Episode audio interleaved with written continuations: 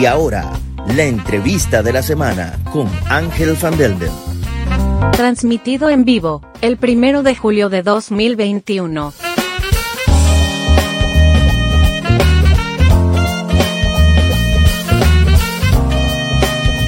Una presentación de noticiascurazao.com y su emisora Onda CW.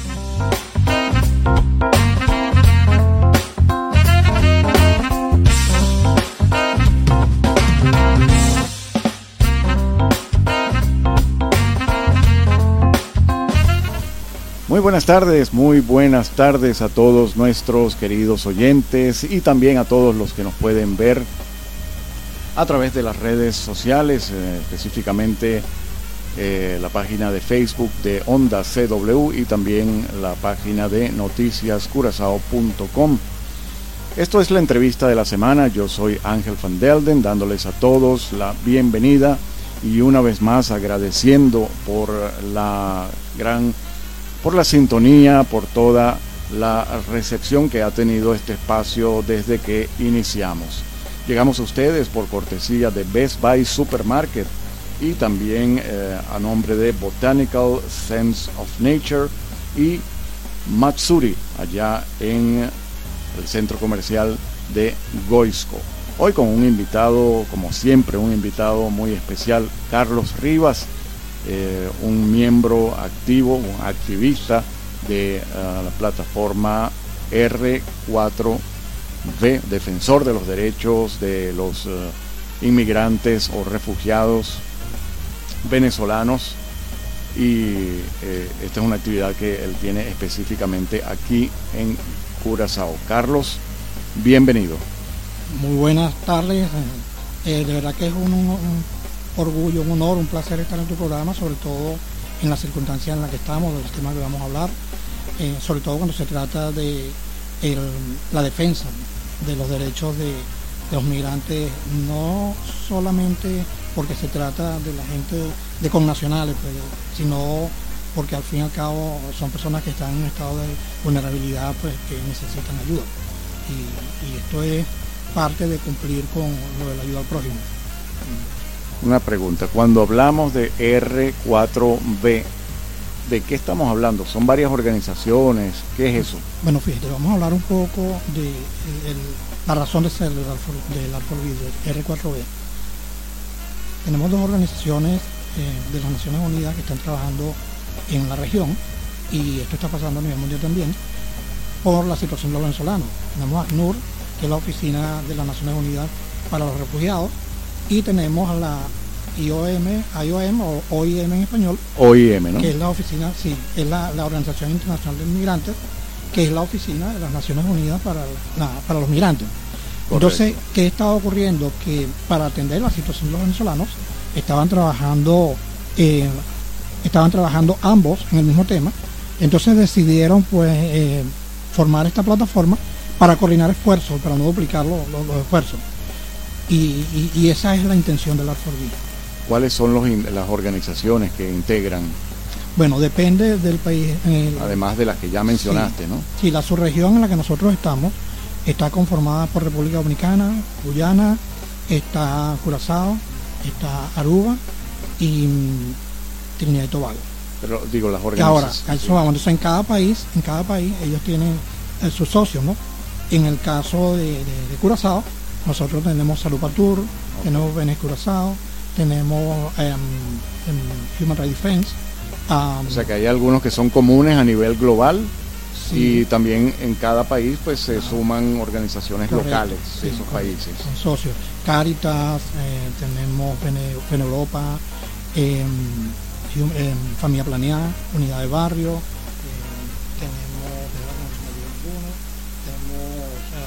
Sociedad Bolivariana. La Sociedad Bolivariana, que, estuvo por acá también, sí. Sí, ADRA, muy importante. ¿Quién? ADRA, que la ADRA es quien va, bueno, ahorita vamos a hablar de eso en todo lo que tiene que ver con la ayuda humanitaria que estaba corriendo la Cruz Roja y que ahora va a coordinar la OIM y en la que ADRA va a cumplir el papel de... Sí, ahí de, eso queremos, queremos abordar ese tema que es de interés para muchas personas. Correcto. Nos han preguntado muchísimo. Sí, entonces somos eh, diversas organizaciones que no todas son organizaciones de ayuda al venezolano. Caritas, una organización internacional, eh, se dedican a todas, a, diferentes nacionalidades, al local también, pero el punto en común, que es el esfuerzo que cada uno hace por los venezolanos, lo hacemos a través de Art Entonces es una plataforma de coordinación para el trabajo de, ayuda a los venezolanos en este momento de crisis para no duplicar esfuerzos. ¿Qué hay de la Fundación Venex? Que antes, antes especialmente la escuchábamos mucho.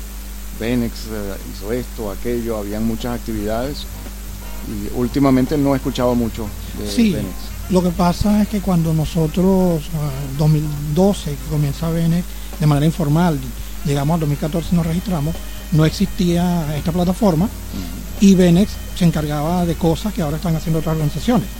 Human Rights Defense, nosotros nos encargamos de la ayuda humanitaria. Ahora somos el enlace entre los migrantes venezolanos y las organizaciones que, la gente sigue llegando a nosotros. Porque por el hecho de ser venezolano, cuando un migrante llega, tiene el temor de que está indocumentado, tiene el temor, y no es que va a llegar, llegue a Curazao, luego para Venezuela, no buscan a nadie. Si se presenta un problema, si necesitan ayuda, primero buscan a los venezolanos y entonces nosotros canalizamos la ayuda dependiendo de la organización que esté especializada en eso. ¿Qué tipo de ayuda específicamente están ofreciendo? Bueno, fíjate, eh, Unidad de Barrio se encarga de la parte psicosocial, eh, familia planeada, de todo lo que es la planificación familiar, salud patria, todos sabemos, Benex sigue en la parte de integración, en la parte del puente para la ayuda humanitaria y la defensa de los derechos humanos, eh, está en Europa, que es el enlace pues, con las organizaciones en Europa, eh, en, Stima, que es una organización multicultural. Fundación Stima, un saludo también para la gente de la Fundación Stima, muy, muy amigos también y hemos colaborado con ellos en distintas ocasiones. También el área de integración es, la, organización, es multicultural, son diferentes nacionalidades, diferentes países los que están allí integrando esto. Y bueno, y así, la sociedad bolivariana también está haciendo un trabajo eh, eh, directamente con los venezolanos y así cada organización está especializada en un área, en, un tema. Human Rights Defense, sabemos que es en la parte legal. Correcto, Human Rights Defense. También estuvimos entrevistando recientemente a la señora Inchi de, de Human Rights Defense. Y mm, bueno, además vamos a hablar sobre el tema de esta, lo que me mencionaste hace un momento, ¿no? de la parte alimentaria, que es el tema actualmente, que todo el mundo está hablando de eso. Eh, mucha gente ha caído en pánico porque realmente todavía necesita de esa ayuda y, sienten o tienen el temor de que ahora ya no la van a recibir más. ¿Qué es lo que se está haciendo al respecto? ¿Qué ha pasado con eso? Bueno, fíjate, la ayuda que se está recibiendo viene de Holanda, ¿no? y en la Cruz Roja era quien se encargaba de, coordinar la entrega de, las ayudas. Por supuesto, al encargarse de la Organización Internacional de Inmigrantes, de Migración, ellos tienen eh, unos procedimientos, tienen unas directrices diferentes, tienen que reorganizarse, el manejo de los datos es diferente. La Cruz Roja tenía un compromiso con la protección de los datos, pero lo que eh, dificulta un poco el trabajo. Ahora ellos tienen que buscar una manera diferente y también el compromiso de proteger esos datos. Lo tienen también. De manera que es una reorganización y ellos están haciendo esto de manera muy responsable, muy profesional, como debe ser. Y, bueno, pero tenemos que ser un poquito pacientes porque es la idea tener los procedimientos, los protocolos, todo bien definido, con donde corrijamos, repitamos lo que se hizo bien en la vez anterior y corrijamos lo que haya que mejorar la gente ha tenido que, bueno, una noticia que estuvimos leyendo recientemente, ¿no? Un, empezar de cero, otra vez a registrar a todo el mundo. Sí, sí, porque en primer lugar, eh, es que, en primer lugar por lo que hablamos, por lo de que el manejo de la data eh, tiene un tratamiento diferente, pero además, desde el primer registro, de hace más de un año, hay gente que se ha ido, hay gente que ha venido, hay gente que perdió su empleo y que no era vulnerable y ahora lo es y hay gente que no que era vulnerable y ya no lo es. Entonces hay que hacer nuevamente esa em, depuración de la data. Sondeo, sí. Sí, ese sondeo hay que hacerlo y eso toma su tiempo. Es natural. Entiendo. Más o menos para cuándo estiman que, empezarán otra vez a distribuir estas, llámese tarjetas o paquetes alimentarios, no sé. Con mucha responsabilidad tendría que decirte que esa es una pregunta más para la, la, OIM. Eh, sí, eh, pero, pero paciencia, que estamos en eso, ya está por salir un, un instructivo visual donde se van a aclarar todas esas dudas. Lo que sí te puedo adelantar es que este proceso lleva cuatro fases. Hay una fase de preinscripción que es a través de una página web donde la gente va, de preinscripción, la gente va y revisa, luego viene y hay una organización que va a hacer la, verificación, verificación de estos datos, va a hacer las visitas, hay que hacerlas, luego viene una evaluación que sería la tercera fase y finalmente la distribución, que está otra organización encargada de... Correcto, de hecho eh, ya hemos solicitado una, una entrevista para que vengan acá los representantes de la OIM y compartan esa información valiosa que estoy seguro que muchísima gente desea conocer. Bueno, y entonces con relación, eh, bueno, no, no, vamos a seguir insistiendo con ese tema porque ya me aclaraste pues que es mejor que lo contesten ellos y vamos a esperar a que vengan aquí a que nos eh, honren con su visita y entonces les haremos preguntas ya más específicas en, en, cuanto a ese tema.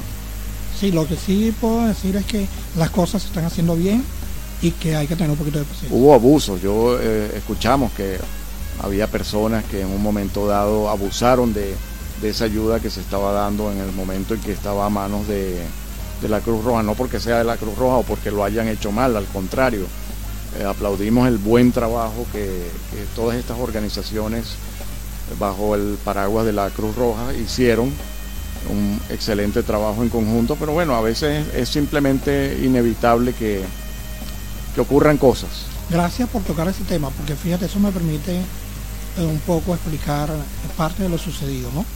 Eh, cuando nosotros comenzamos, comenzamos a hacer un registro normal, común y corriente entre todas las organizaciones, ¿Y qué pasa? Hay personas que se registraban, bueno, no saben que estamos trabajando juntos y hay personas que se registraban en tres, cuatro, cinco organizaciones, la misma persona.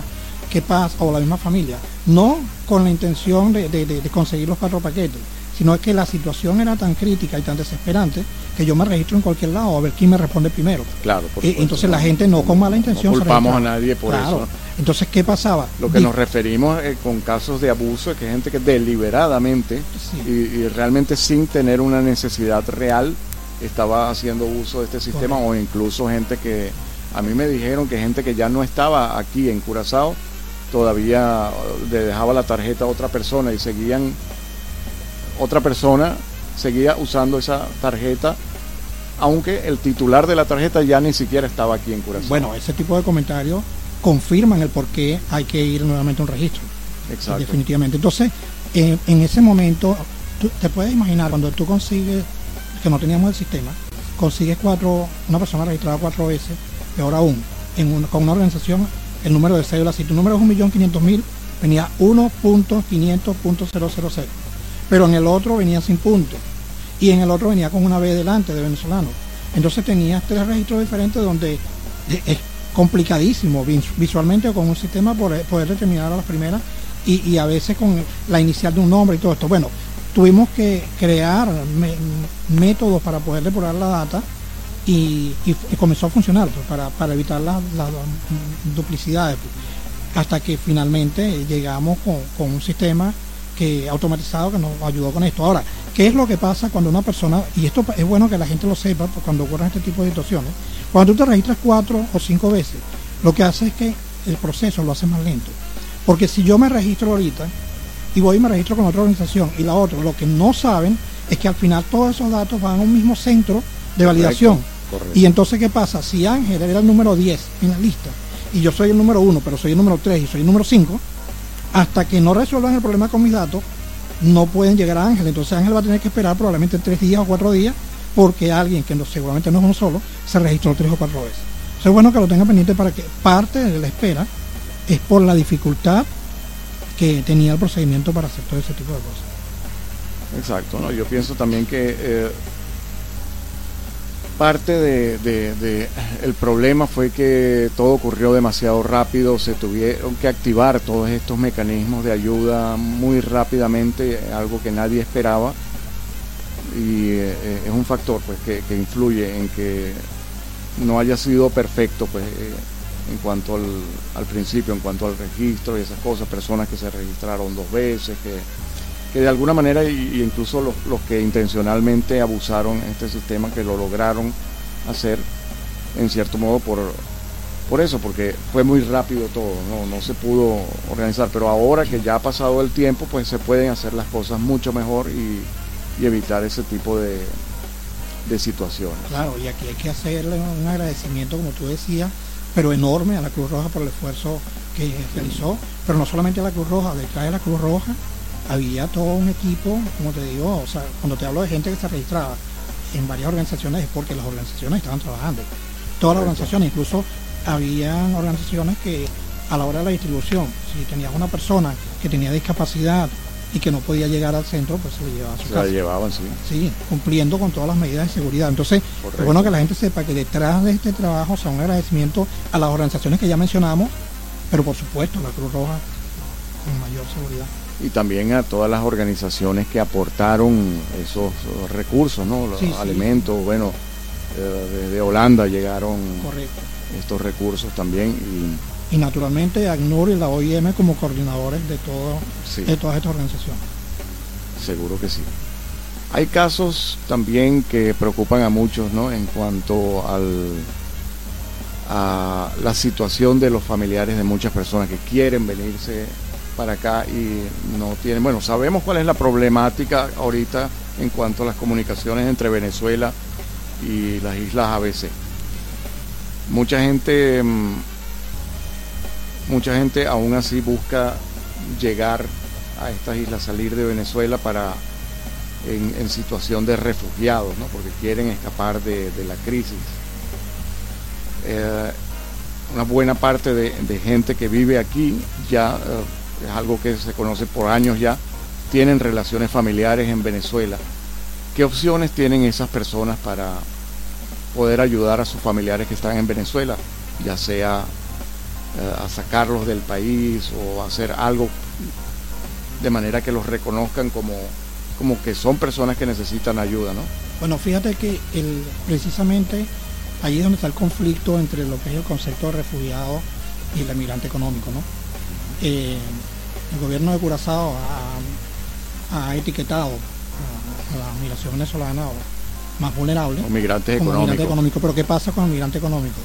Eh, para poner un ejemplo, si tú agarras, por ejemplo, un personaje eh, perseguido por corrupción en Venezuela, o porque se peleó con el gobierno, o porque tiene información confidencial, y se viene con una maleta de dólares eh, a, a, montar un negocio, por supuesto que es un migrante económico, no lo puedes meter en el mismo saco en el que está metiendo el pobre señor que se vino en una lancha, arriesgando su vida, para poder darle de comer a sus familiares. O sea, lo que, la, ¿qué, qué, ¿qué, opciones tienen? Bueno, lo que están haciendo es eso, enviarles comida.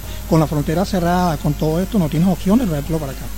La única opción que tienen es poder eh, eh, generar los recursos suficientes aquí para enviarle. Ojo, que tampoco es que, que, que, lo que envían es una cantidad muy grande, porque una persona que viene acá, vamos a estar claros, que por estar indocumentado la, la paga que recibe es muy baja, y, y, y, esa persona no es que el, el, el, el mirante eh, vulnerable no contribuye con, con, con, la economía, esa persona paga un alquiler, está entrando a la economía de Curazao. Claro. Esa persona va al supermercado y está pagando, comprando los productos del supermercado, pero también está pagando un OB. Incluso acotaba nuestro amigo eh, Alfredo, Alfredo Limón, y un saludo sí. para Alfredo, eh, que incluso esas remesas, el Correcto. dinero que están enviando, realmente ese dinero se queda aquí. Sí. Porque lo que están es entregándole ese dinero en dólares o en florines a alguien que está aquí, pero que tiene cuentas en Venezuela y lo que hace es transferirle ese dinero por vía de internet o como sea a otra persona allá en Venezuela, pero en real en realidad el dinero no está abandonando la isla. Bueno, pero fíjate, sí. Entonces, no solamente esa persona compra ropa, esa persona compra comida, como dijimos, esa persona usa el transporte. Al final, ojo, estamos hablando de un salario muy por debajo del mínimo y sabemos que el costo de vida en Curazao es alto. ¿Cuánto le puede quedar? Entonces, ese poquito que manda la persona, si lo comparas con otras personas que tienen sus documentos legales y envían el dinero para comprar productos en Estados Unidos, para comprar productos en la China, Al final los que están haciendo lo mismo. Entonces, ¿de qué estamos hablando? Están contribuyendo, están manteniendo a su familia porque esa es la razón de ser por la que vinieron. Y ahora más, en, que la situación de Venezuela es tan crítica que con la situación del COVID, que no tienes insumos ni tienes médicos porque los médicos están emigrando. Más que por la necesidad de resolver su problema económico, es un problema, eh, es por un problema eh, eh, anímico, psicológico. O sea, lo- lo cruel que es que estés allí y ves morir a las personas porque no las puedes ayudar porque no tienes ni los equipos ni los insumos. Eso desequilibra psicológicamente a cualquier profesional de la salud y, y si se le presenta la oportunidad de emigrar, lo hace. ¿Qué está pasando con los venezolanos que logran llegar por en lancha? Bueno, eh, recientemente con esto de la situación del COVID no hemos tenido muchas noticias de eh, llegada de, de personas en lancha, pero lo que ocurre es que cuando llegan, llegan a una situación vulnerable, que no tiene el venezolano cuando cuando sale, tú sales como engringolado, tú, tú no tienes idea del lugar a donde vas, la gringola es la que usan los caballos, donde no pueden ni mirar para los lados, Mm, entonces tú vas engringolado, tú vas mirando hacia el frente, no tienes idea ni de hacia dónde vas, ni qué vas a hacer. El venezolano va Mu- En muchos casos es gente de la vela, ¿no? Que, Sí. que esa gente, bueno, ya en la, en- yo creo que en la cultura ya de la vela de coro está montarse en, en una lancha y venirse a las islas. no me importa dónde voy a llegar, no sé, Muchos no de sé ellos qué voy a hacer. ya.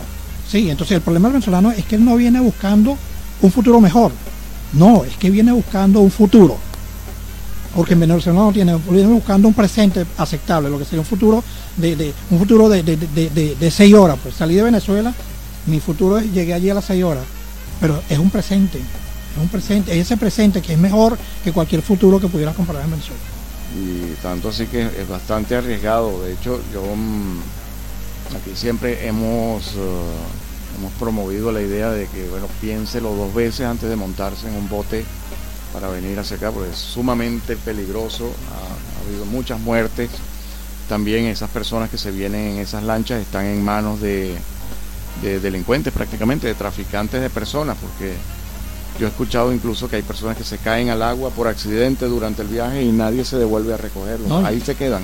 y corres el peligro de que pueda al final quedar encerrado como cómplice de cualquier cosa que ni siquiera sepa. Exacto, si eh, eh, llevaban drogas o armas ahí también lo pueden lo pueden señalar pues como cómplice. Y, y por favor, peor aún, no hagan esos viajes con niños. Eh, De, de por sí no deben hacerlo, Sí, es, pero con niños, con mujeres embarazadas, por amor a Dios. sí, es algo yo bueno entendemos que la situación es realmente mala, eh, pero bueno no lo hagan peor todavía. Correcto. no busquen una tragedia porque eso es lo que están buscando embarcándose en esas lanchitas para venirse hasta acá una, una tragedia y si no pregúntenles a los familiares de quienes ya pasaron por esa experiencia tan amarga que es perder un familiar Eh, recuerden que se fue hace qué hace dos tres años atrás Sí, sí. El naufragio aquel donde casi más de la mitad de la lancha. Ese- eso fue un naufragio mediático, pero es que ha, ha ocurrido, han ocurrido más después de eso, pero no han tenido mucha cobertura por los medios, por los medios, pero a cada rato se escucha, bueno, y recientemente hablamos de eso cuando tuvimos a la señora Charlie Clement de la Guardia Costera aquí en el estudio.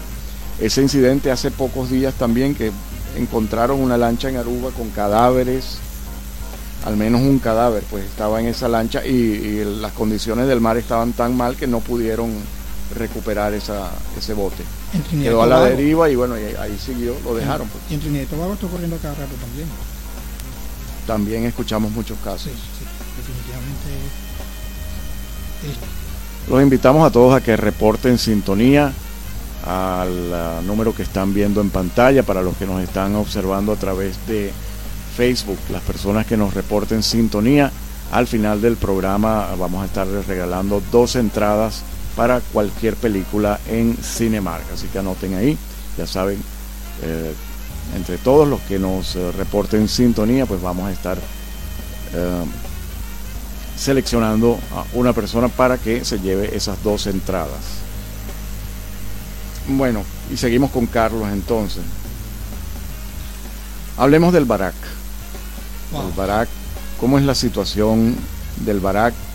¿Qué se está haciendo? Ya la señora Inchi en, eh, en la, ocasión anterior que estuvimos hablando con ella, nos habló de que se están haciendo algunas cosas por la parte legal, porque es lo, de lo que ellos se encargan, para, para ver si pueden sacar a algunos de estos de estas personas que están en el en el barack. Pero ¿qué sabes tú de, de todo Bueno, el trabajo de Human Rights Defense, eh, sí, algo plausible también, en la defensa de, quienes están encerrados.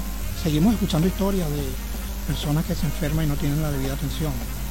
Seguimos escuchando historias de, abusos. No como en el 2018 cuando Amnistía Internacional vino y hizo aquel famoso informe en el que se reveló que los, custodios pues estaban cambiando favores entre comillas porque no eran favores eran derechos. El acceso a, vestidos y, cosas que le a cambio de, qué de dinero a cambio de sexo. Oh. eso salió en el reporte de eso con las sí, con las productos de higiene y todo eso sí porque vamos a hablar eh, claro que una de las cosas que hay que decir con respecto que no tiene que ser objetivo con respecto al gobierno que acaba de salir es que aplaudimos el hecho de, cómo se manejó lo la pandemia, la oportunidad que se le dio al migrante, al refugiado, al vulnerable, de poder tener acceso a las vacunas, de poder recibir esta ayuda, de suspender los controles, pero no olvidemos que en el 2018 coincidieron informes de Amnistía Internacional, International Refugee, Refugees 2019, perdón, y Human Rights Watch, en el que Curazao prácticamente quedó como cuidado, sino el, el primer país en violación de derechos humanos proporcionalmente hablando. Entonces, eh, han mejorado algunas cosas, sí, pero sigue habiendo, ah, todavía hay muchas cosas por hacer.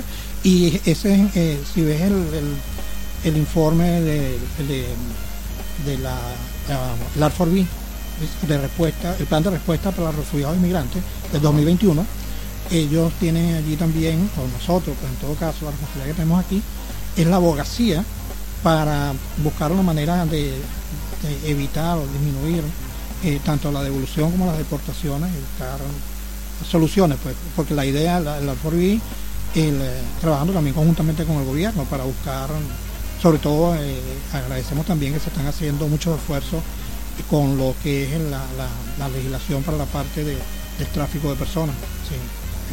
Entonces allí es un trabajo, es un trabajo que se está haciendo como, como plataforma, un trabajo que se está haciendo con las autoridades, que se está haciendo con las organizaciones y que en eso estamos, pues, buscando todo la manera de solucionar, pero mientras tanto pues tenemos que estar con organizaciones como Human Rights Defense, con organizaciones como Benex, que normalmente eso, eso es la parte que no se, no se ve, no se dice, pero Benex eh, gestionar ropa, gestionar comida, gestionar productos de higiene, buscar la manera para enviarlo a los detenidos en Barak, que, que son las cosas las que carecen.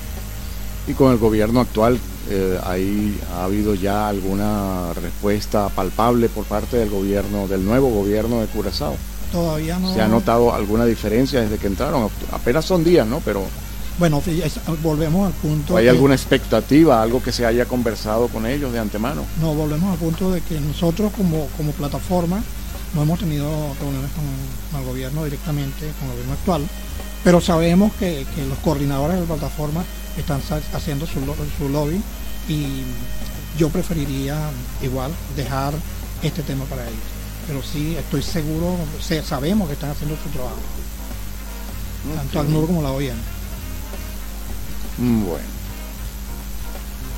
Bueno, vamos a agradecer a Best Buy Supermarket, convenientemente ubicado en Caracas by Weg Allí usted encontrará frutas y verduras frescas, todo tipo de productos de alta calidad y a precios realmente razonables. Y por si fuera poco, Best Buy vende el pan más sabroso que usted se puede llevar recién salido del horno. Best Buy Supermarket.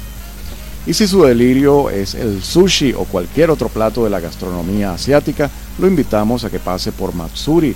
En Matsuri, además de encontrar la mejor comida japonesa e internacional, usted podrá disfrutar de la combinación perfecta de un ambiente agradable con la atención que usted se merece. No olvide probar el sushi, un especial de shamishi o el aishi, porque aishi va a comer usted bien sabroso. Nos vemos en Matsuri, ubicado en Scott Hatweg North 24 en el centro comercial de Coisco.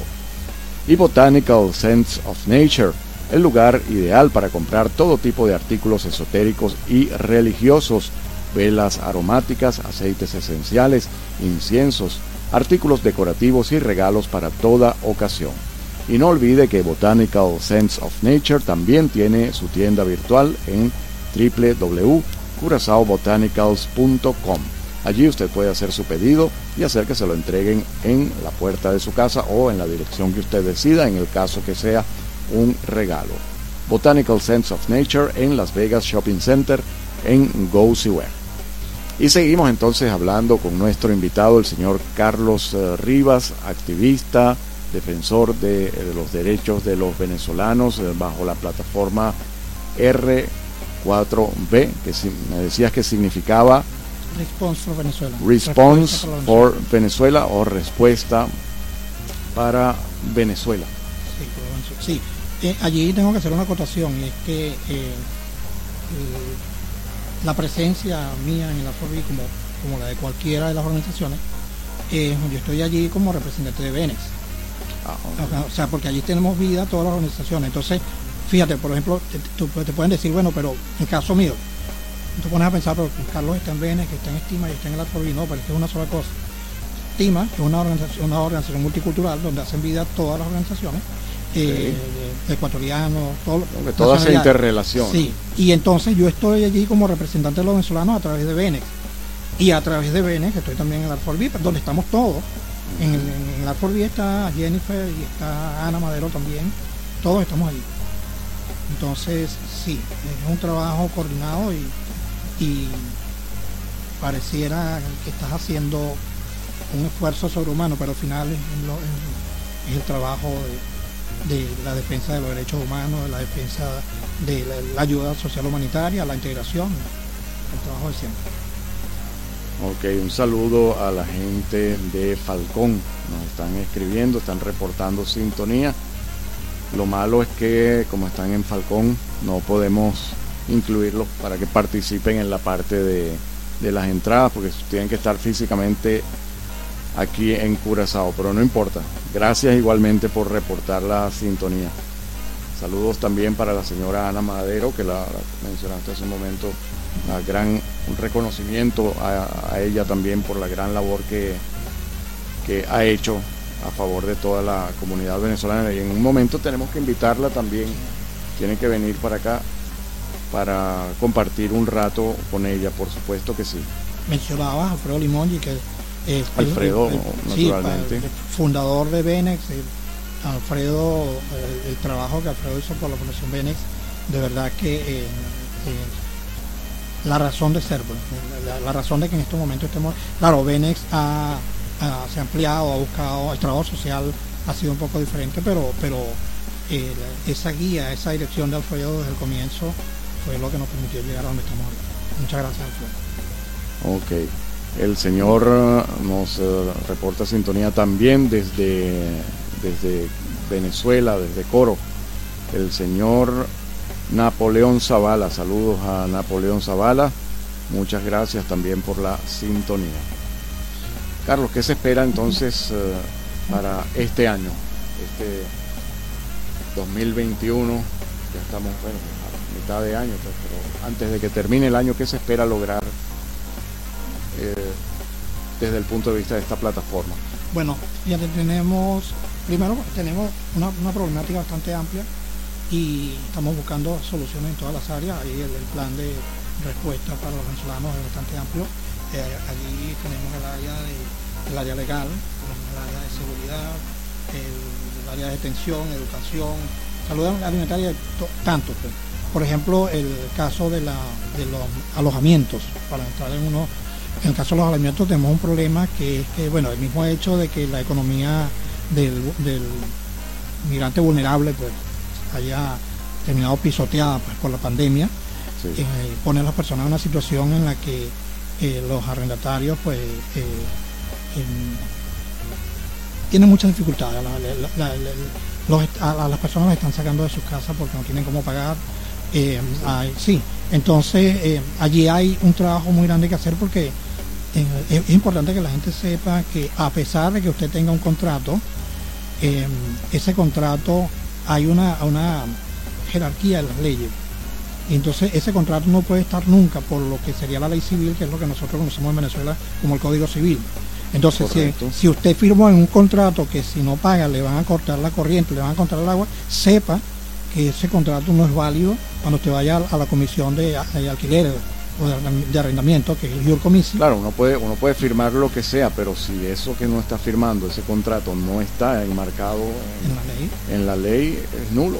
Sí, automáticamente. Entonces, el consejo es que la gente vaya y se asesore, pero volviendo al trabajo, pues en, en ambas organizaciones, tanto o la plataforma en todo caso, está dando a los casos más críticos, ha resuelto con problemas de, alquileres a personas que humanamente no tenían y se les ha dado para resolver. Salud Patur, es un esfuerzo de, la plataforma. Allí eh, el Salud funciona con, parte de los recursos de, de ACNUR también y parte del trabajo de, de, de, de Holanda también y en materia de, sobre todo en la parte legal, la parte de abogacía, pues nosotros sabemos que, por ejemplo, Aruba y, Curazao pareciera eh, tener eh, todo igual, funcionar igual, pero Aruba sabemos que en el momento que se independiza, eh, reafirma el, pacto del acuerdo de Ginebra, Curazao no lo Correcto. hace. Pero a la final, ambos están haciendo uso del artículo 3 de la Convención Europea de los Derechos Humanos por el, el principio de la no devolución. Entonces allí se está haciendo un trabajo mancomunado de, la plataforma, ¿sí? en las dos islas. Eh, tenemos el problema común también de, la educación, donde, ok, ciertamente en Curazao los niños, el migrante tiene eh, derecho, aunque estén documentados, a la educación, se le está dando el derecho y, se agradece y, no hay controles en el área, o sea, de manera que los padres lo pueden llevar.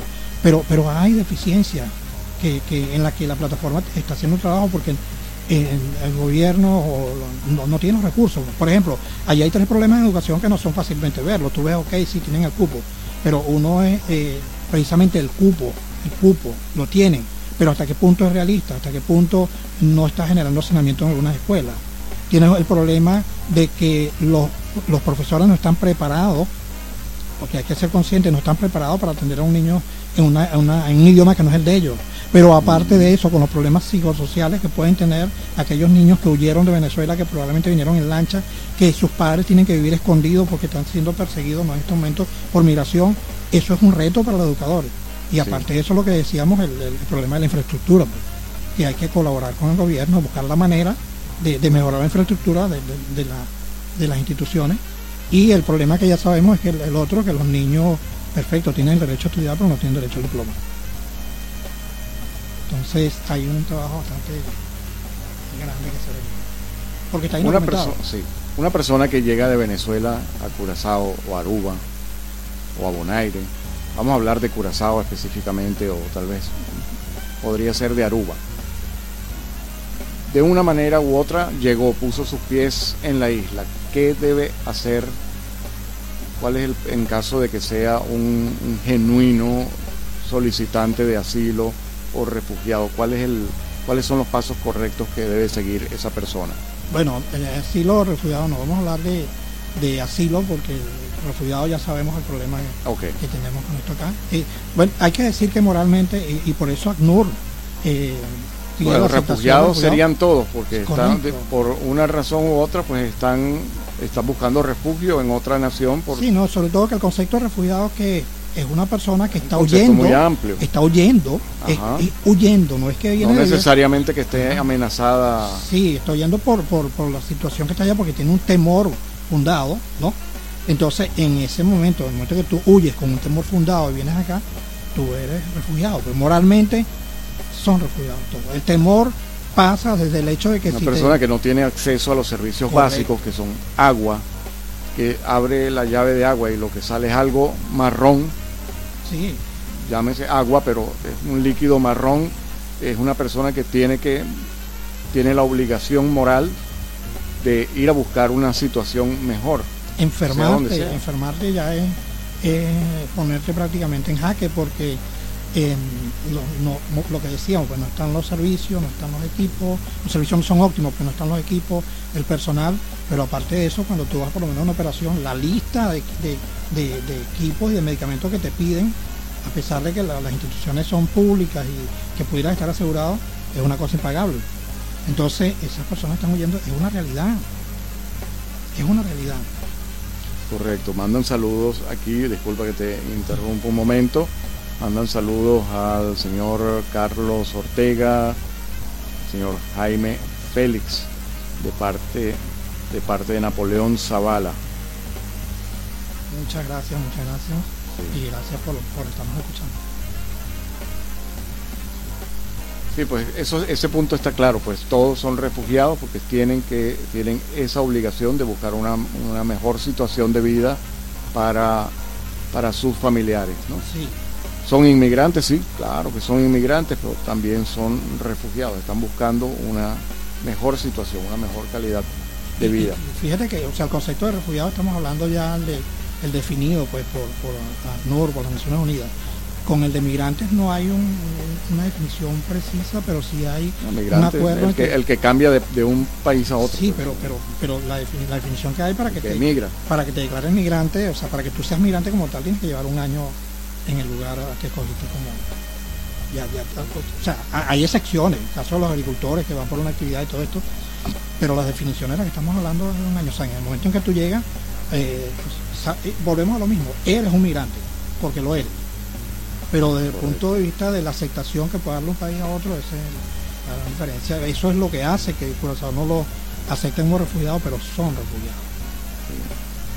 en Curazao aquí de una forma u otra todos somos inmigrantes, es algo que también aplica por, por ejemplo en el caso de los Estados Unidos, un país también hecho de inmigrantes, que unos hayan llegado primero no significa que ellos sean los dueños del país, no, esto es una mezcla, todos, todos formamos parte de esta comunidad, todos tenemos el mismo valor, que algunos sean la mayoría, pues muy bien, son la mayoría, pero no son la totalidad, somos una comunidad multicultural. tengo que... Nadie puede decir en Curazao que son autóctonos. los autóctonos eran los indios que precisamente esos indios los mandaron al, Estado Falcón. Si nos dieran, pediría a las personas, pudiéramos decir que nadie en Curazao pudiera... Nadie es autóctono. Aquí tenemos una, una sociedad eh, construida a base de inmigrantes. Todos son inmigrantes, ya sea que hayan venido de África, como una buena parte, que sabemos que es así, también de Latinoamérica, obviamente, de Europa, de Asia y, bueno, de cualquier cantidad de países. Eso es algo que nos debe hacer sentir orgullosos aquí en Curazao. Todos podemos vivir en paz, todos podemos aceptarnos porque eso es lo que nos hace diferentes y especiales de muchos otros países. Uno vive en cualquier otro país y uno no ve gente con, uno no ve tanta diversidad como aquí en, en esta hermosa isla. Así que aprendamos a valorar eso y a cuidarlo y a seguir, a seguir respetándonos para que podamos seguir viviendo bien, en paz, en armonía, como, como debe ser.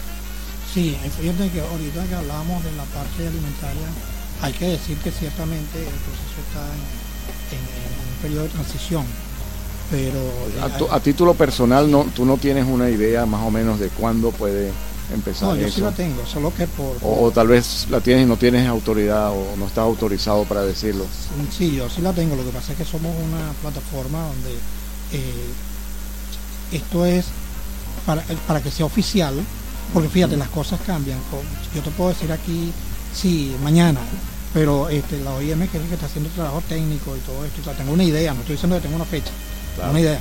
Eh, se le puede presentar cualquier inconveniente y pudiera adelantarla, retrasarla, y no es responsable pues, de mi parte que yo venga a darte una fecha. Ahora, lo que te puedo decir es que eh, sí, hay la, cantidad de solicitudes de ayuda alimentaria ha aumentado en, todas en, los, cinco países de la subregión. Y mm, organizaciones como Caritas pues, han estado atendiendo en la medida de sus posibilidades, porque Caritas no ha parado de, de ayudar desde el punto de vista humanitario. Ya para finalizar, vamos a, abordar otro tema también muy interesante, algo en lo que estuvimos eh, de cierto modo trabajando juntos eh, últimamente, que es la radio para los refugiados, una nueva emisora y eso es algo que queremos mm, queremos que todos sepan, una nueva emisora de radio especialmente, específicamente para los refugiados y esta emisora va a estar dirigida o está dirigida por eh, el señor Carlos Rivas. Háblanos de eso, Carlos. Bueno, fíjate, eh, voy a, ir a la parte de cómo surge todo esto lo más rápido posible. a, finales del año 2020, ya nosotros veníamos con un proyecto de hace rato que era de tener una, aplicación de teléfono donde pudiéramos tener la información necesaria para los migrantes que pudieran incluso desde Venezuela poder tener acceso a ella. por las características de, de, que queríamos que tuviese esa aplicación, pues económicamente se hizo difícil buscamos eh, conseguir los recursos por organizaciones internacionales, pero no fue tan sencillo. En diciembre, cuando estamos con lo de los, 16 días de la campaña contra la violencia basada en género, eh, a mí me tocó dentro de la plataforma, la responsabilidad mía fue la de coordinar las entrevistas. Y allí me conseguí con que cierto, o sea, ciertamente nosotros siempre hemos tenido las puertas abiertas de la, de, la prensa, eh, nos han tratado muy bien, al final somos seres humanos y estamos hablando de refugiados que están en una situación crítica. Pero el tiempo de radio, el tiempo de televisión es muy complicado y en momentos de pandemia eh, la prioridad la tenía eh, la situación de la pandemia. Aún así, las emisoras hacían su espacio, buscaban la manera de, que pudiéramos hacer las entrevistas, pero es muy difícil. Si tú por un lado tienes organizaciones que están recibiendo situaciones de violencia basada en género, por ejemplo, que están recibiendo situaciones de casos de Human Rights Defense, es muy difícil que puedas coincidir esa hora. Y fue muy frustrante para mí el no haber podido conseguir esta entrevista. Entonces de allí me puse a pensar, ¿y qué tal si tuviéramos nuestra propia radio?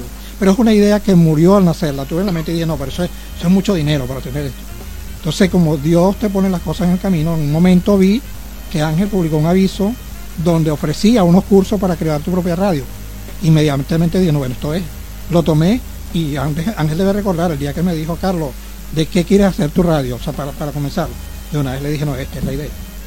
Y allí comenzamos, o sea, se comenzó a trabajar con, con la asesoría de Ángel, con un esfuerzo bastante grande, se montó todo y la parte de todo lo que es la documentación, de los procedimientos, de, de, la elaboración del proyecto es algo que estamos muy avanzados, pero seguimos trabajando en ello. Pero ya la emisora está funcionando, ya hicimos una primera entrevista grabada que estamos por lanzarla al aire cuando llegamos a acuerdo. Hicimos una eh, en vivo el, día en la semana del Mirante que la hicimos el sábado pasado. Correcto. Por cierto, estábamos observando, mm, estaba observando entre las noticias. Hoy se está cumpliendo también eh, hoy es el aniversario de la abolición de la esclavitud. Estábamos viendo eso en las noticias, ¿no? Y como lo dijiste también, la semana del refugiado. Eso fue la semana pasada, ¿verdad? Sí, logramos lanzar, por, eso Y bueno, mañana otro día significativo, ¿no? El Día de la Bandera. Correcto. También. Tenemos varias fechas pues, importantes que tenemos que tener en, mente.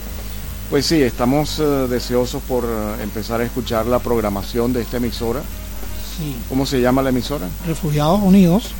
Esto es, eh, es bueno decir que no es Refugiados Unidos no es una nueva organización que se suma a, la plataforma del Alforbi, sino que viene desde adentro, es un punto de apoyo de las organizaciones. Esto es pues, un enlace entre las organizaciones y los refugiados, pero al mismo tiempo también un ejemplo para, de, para, para que pudiera estar llegando, de las situaciones que han vivido los que ya están acá, de, cómo ha sido el, esfuerzo de los que pudieron emprender. Vamos a estar entrevistando gente de fuera del país también. Eh, tenemos contacto con casos muy interesantes en, en Francia por lo menos tenemos un caso que estamos por transmitir, en Perú, en Ecuador, que ciertamente las condiciones para emprender aquí no son las mismas. También tenemos contactos, eh, vamos a tener unos micros de profesores de economía de, de, universidades en Venezuela que dirigidos al refugiado, como cómo emprender sin recursos en la situación en la que estamos. eso es algo no solamente dirigido al, público eh, local de aquí de Curazao, estamos hablando de algo mucho más amplio. Sí, esa es la idea. Por ahora no tenemos la programación completa porque salimos por lo de la Semana de Refugiados. Poco a poco. Sí, pero la idea es que cada organización tenga su espacio. La idea es que, es lo que te decía, pues, eh, conseguir el espacio para que hay cosas que la radio no va a transmitir. Por ejemplo, en el caso de la ayuda humanitaria, las emisoras no van a estar pendientes de decirte, no, esta semana hay un problema con las tarjetas Exactamente. Por, esto, para eso está la radio. Sí, para eso está la radio. Mira, y que usted, lo que pasó es que usted está haciendo las cosas mal, el procedimiento es este. Para cuando usted vaya, acuérdese que si va, para el momento de la distribución, tiene que llevar eso Las emisoras comerciales normalmente no, van a usar su tiempo para explicar ese tipo de, de cosas tan específicas para ese público tan particular. Entonces esto es una emisora que en primer lugar no es comercial, aquí no se busca tampoco, y debo decirlo con toda responsabilidad, no es profesional no somos locutores, no somos periodistas, pero, pero vamos a, lo que queremos es difundir de lo que sabemos. O sea, eh, la radio en este momento es un instrumento para nosotros poder transmitir lo que sabemos. Entonces está allí para, para las organizaciones, para que cada una de ellas pueda tener su espacio, su programa semanal, qué sé yo, y, transmitan lo que tengan que transmitir. La idea al final es que el refugiado, primero, que la relación, la conexión entre las, organizaciones y el refugiado pues sea más estrecha, más directa, más, más frecuente. Y, segundo, pues que el refugiado pueda estar, pueda estar informado, pueda saber, bueno, ajá, tengo allá, mira, yo tengo este problema, pero ¿a quién debo acudir? Ah, no, por lo que dijeron en la radio, es a unidad de barrio, lo que yo tengo es una cuestión psicosocial. Ah, no, pero yo debo ir a Human Rights Defense, porque en estos momentos está la situación que la gente a veces no sabe dónde ir. Y precisamente, a propósito de eso, pues a la comunidad, no hablemos solamente de la comunidad de venezolanos, la comunidad de inmigrantes, refugiados, sea de donde sea, eh, ¿a dónde pueden acudir? Bueno, fíjate, pero a eso vamos. Esta emisora va a ir por etapas. En una primera etapa estamos trabajando con el Alforbi y vamos a arrancar con esas organizaciones, pero ya estamos en conversación con, la, con, otras asociaciones. Ya le hemos planteado la idea a la Asociación de Dominicanos, ya le hemos planteado la idea a través de Estima a la asociación de que y vamos queremos reunirnos con ellos también, con los peruanos, con los ecuatorianos, con, con los colombianos que están allí y por supuesto venezolanos también y, queremos llegar a los haitianos, queremos llegar a los jamaiquinos y que puedan transmitir en su propio idioma. Aquí está el espacio, aquí. Mira, esta es tu hora. Eh, para Haití van a hacerlo en tal hora. Aquí están los micrófonos, aquí está la radio, me grabas el programa, nos los envías, lo, transmitimos como sea, pero la idea es que ustedes puedan transmitir a, su gente en el idioma en el que sea la información. La idea es que todo, por eso se llama Refugiados Unidos no es Venezolanos Unidos, es Refugiados Unidos. Aquí vamos a tratar de integrarnos desde el punto de vista de, poder satisfacer una necesidad de información que tenemos. Dos preguntas. ¿Dónde, ¿Dónde puede uno, qué puede hacer uno para escuchar esta radio? ¿Cómo puedo acceder a ella? Bueno, ya tenemos lista la página del Facebook, lo puedes buscar como eh, en Refugiados Unidos, está como r.refugiados, con dos, número dos, y un 2. Sí. O sea, con el número 2. Sí, punto uni 2. El Twitter si no es con punto porque el Twitter no lo permite. Eh, eh, vamos a, a tratar de, de, estandarizar todo, de ir con un solo formato. Pero en Twitter es R, en lo que en Venezuela diríamos piso, que es el underscore. R, underscore Ajá. Piso. igual refugiado 2. Otro piso, uni 2. Y ese es el mismo para el Instagram. También para el Instagram. Sí. Eh, hay una aplicación, eh, ¿no? que lo estamos hablando, pero todos los, detalles los vamos a colocar en la página del Facebook, lo vamos a distribuir a través del WhatsApp, que por cierto tenemos el número del 521-6595, es el WhatsApp de la radio también.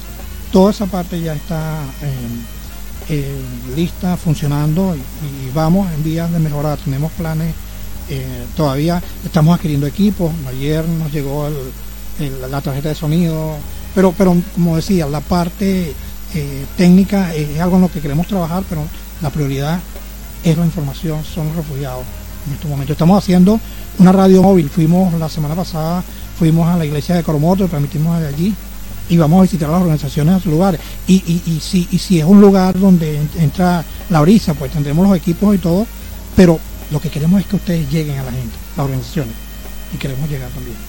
Por cierto, eh, mencionaste la iglesia de Coromoto. Ahí una, están anunciando para el día, si no me equivoco, déjame confirmar esto, para el día 3, una actividad interesante, eh, la entronización de eh, una imagen, de la imagen de, del beato José Gregorio Hernández. déjame ver si consigo por acá la información. así la puedo compartir, aprovechar para compartirla con toda la audiencia. Vaya, justo ahora no la encuentro. Yo la vi más temprano por ahí, pero no, no la estoy encontrando en este momento. De todas maneras, busquen por ahí en las redes que hay algo de eso. Es la entronización el día 3 en la parroquia de Coromoto de la, la imagen del Beato José Gregorio Hernández. Eh, la última pregunta para ti, Carlos. ¿Cómo una persona puede, una persona que quiere integrarse en este proyecto de radio para los refugiados, cómo se puede comunicar contigo? ¿Tienes alguna forma de comunicarse? ¿Un email, un teléfono? Sí, el email es, seguimos la misma línea, r.refugiados.unid2gmail.com. Ayer estuvimos hablando con una periodista que está en Argentina y mm, hablábamos de, poder llegar a, una colaboración, pues, poder eh, retransmitir nuestros contenidos y mm, de la misma manera con la que hablamos con el eh, profesor economista en Venezuela, estamos hablando con gente del área de, motivacional, pero también de primer auxilio psicológico. Eh, no sabemos todavía cuántos espacios podemos, ni, pero allí están. Si usted tiene un proyecto interesante, si usted tiene una idea o tiene la intención de, colaborar o, en el área técnica o lo que sea, usted puede contactarnos y vamos a, hablar. Pues. Bueno, eh, Carlos, muchísimas gracias por habernos visitado hoy aquí en el estudio. Estábamos conversando con el señor Carlos Rivas de la plataforma R4B, Response for Venezuelans. Hablamos sobre, bueno... ¿No tienes el lapicero? De, aquí está, tengo el lapicero de R, R4B, o sea que tienen su buena, buen material publicitario. Pues sí, em, muchísimas gracias Carlos por habernos acompañado hoy. Eh, antes de despedirnos, queríamos anunciar al señor Álvaro Hernández, ya vamos a tomar contacto con su persona, pues es el ganador de esas dos entradas para Cinemark.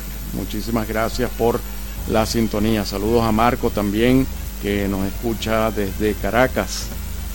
No, sabemos si nos está escuchando o nos está viendo, pero bueno, muchísimas gracias también por estar pendiente de nosotros.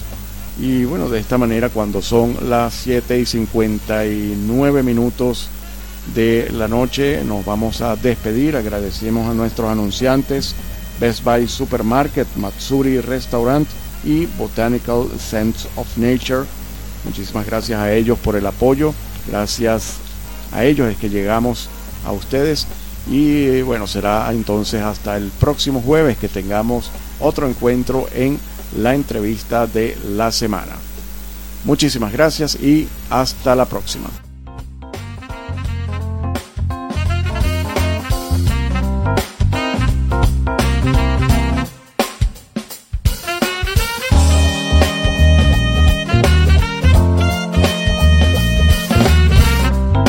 Esto fue la entrevista de la semana con Ángel Van Delden.